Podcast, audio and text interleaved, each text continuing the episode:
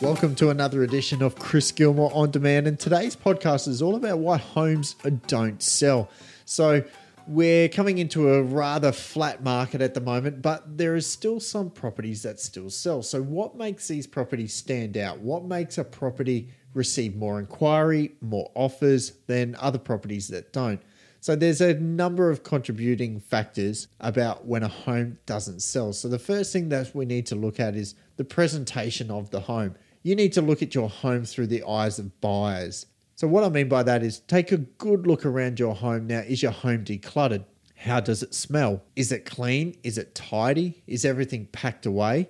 Buyers are super, super fussy nowadays in the market and they're looking for that perfect property. So, if you're doing an inspection or you've got an open homes that you're running, make sure your beds are made, the home smells nice and clean. If it's a hot day, make sure you have air conditioning on hours before the inspection. If it's cold, make sure your windows are closed. If you're near a busy road, make sure you've got some TVs on and some sound playing to sort of muffle the noise. These are just little tips that you can do, but it comes down to presentation. So that's the very first thing that you can look at, and it's rather inexpensive to fix. So if your home isn't selling, make sure you walk through the inside and the outside of your property through the eyes of the buyers.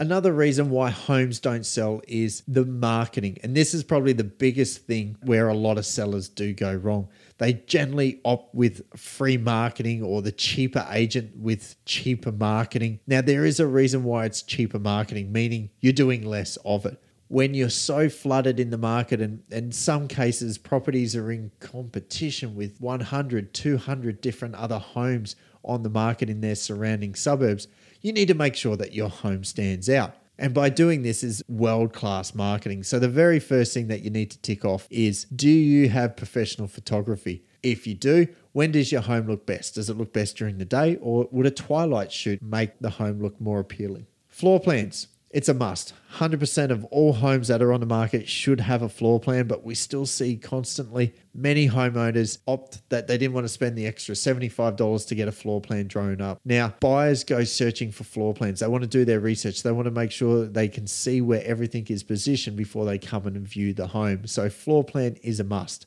Property video. Property video are more engaging. You can do social media campaigns around it, and it just shows a complete different aspect of your property instead of just through photos. So it's more engaging with the buyer. So I do recommend that you do get a professional video cut on your property. And it can also show different things that are around your property as well too. So it's a must that you do video. Now make sure your video is no longer than 1 minute 30 because you start to lose the attention of the buyers. The Matterport 3D tour. Now, this is a word that you probably never heard of before. At our company at All Properties Group, we actually invested in this camera about six, seven years ago. It's $13,000 camera and it's got nine lenses. But what it does, it does a full scan inside and outside of your property. Say you're selling your home in Brisbane, anyone say they're in China, Singapore, India, they could be in New York, they could be in Denmark, they could be anywhere in the world. They can walk through your home and look up, down, left, right, full 360 and look at every single little thing on your property without even being there. So it's great to really attract those interstate investors from down south that are looking that might not be flying up. So you want to give them as much information as possible. So that's called the Matterport 3D tour. Then we throw in the drone. It's really interesting now with the drone technology, but drone photos and drone video make your home look completely different and will make it also stand out. It gives buyers a bird's eye view of how your home is positioned on the block.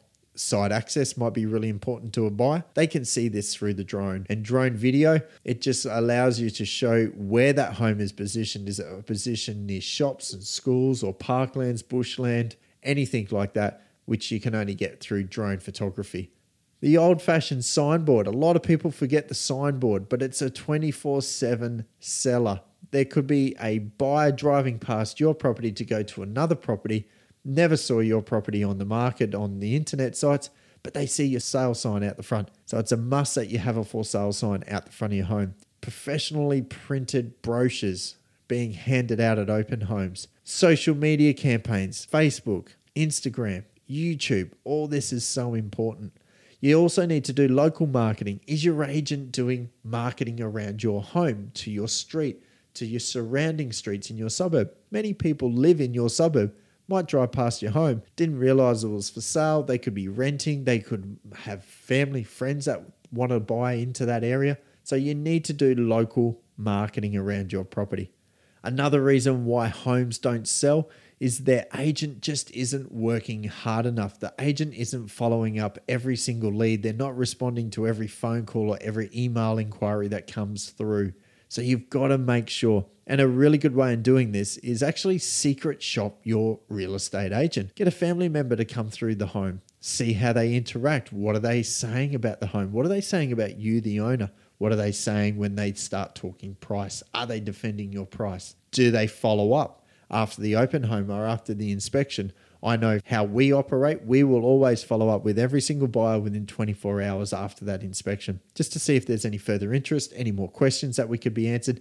And we ask them simply, Would you like to make an offer? So it's vital that you pick a very hard-working real estate agent that is going to go into battle for you, follow up, and chase every single inquiry. Another place where a lot of homeowners go wrong and why they're not getting exposure on their property is they go with the smallest ads on the real estate websites. Now, I always oftenly joke, but there is a page two on Google, yet you never get to it. And it's no different on the real estate portals.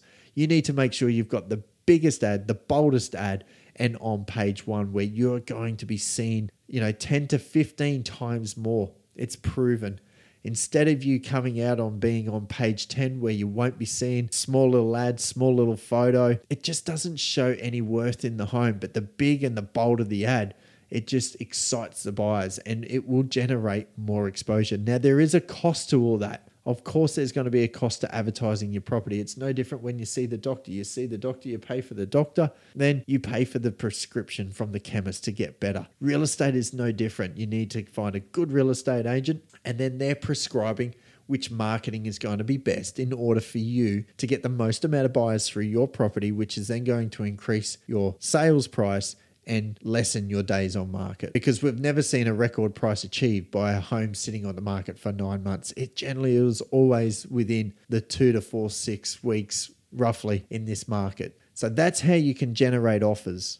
That's how you can generate buyers. It's going to be presentation. Have you got your home absolutely looking schmick for the market? Is it the best looking home that's on the market in your suburb? Is your marketing the best marketing over and above anybody else that's also on the market. Because you got to remember, for every for sale sign that you see driving around, they are competition to your home. You want to make sure that you lead the buyers to your home. It's no different when you're walking down the mall or shops and restaurants. Take a really good note. You're going to see some restaurants that are just pumping and there's full of people, and that attracts more people that you see the little takeaway shop and all you can see is the business owner sitting there eating his own dinner at the shop and there's no one else. There's no excitement, but across the road it's packed.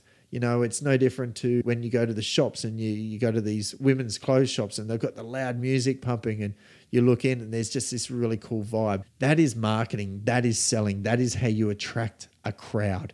And selling your home is no different. So, hope there's a couple of little tips there on how you can generate offers. Now, if you're doing all that and your real estate isn't generating offers, make sure you have that conversation with your agent. Talk about price because it could be price that is stopping the buyers from making offers. But if you've got your presentation right and you've got your marketing right, then the only thing that you can change is price, unfortunately. But if you haven't got presentation right, work on that. If you're not doing all the marketing that we just said through this podcast, Make sure you're doing all of it so then you know there is no stone unturned. You never know where your buyer is going to come from. Your buyer could be two minutes down the road or your buyer could be two states away. Thanks for listening. Chris Gilmore on demand.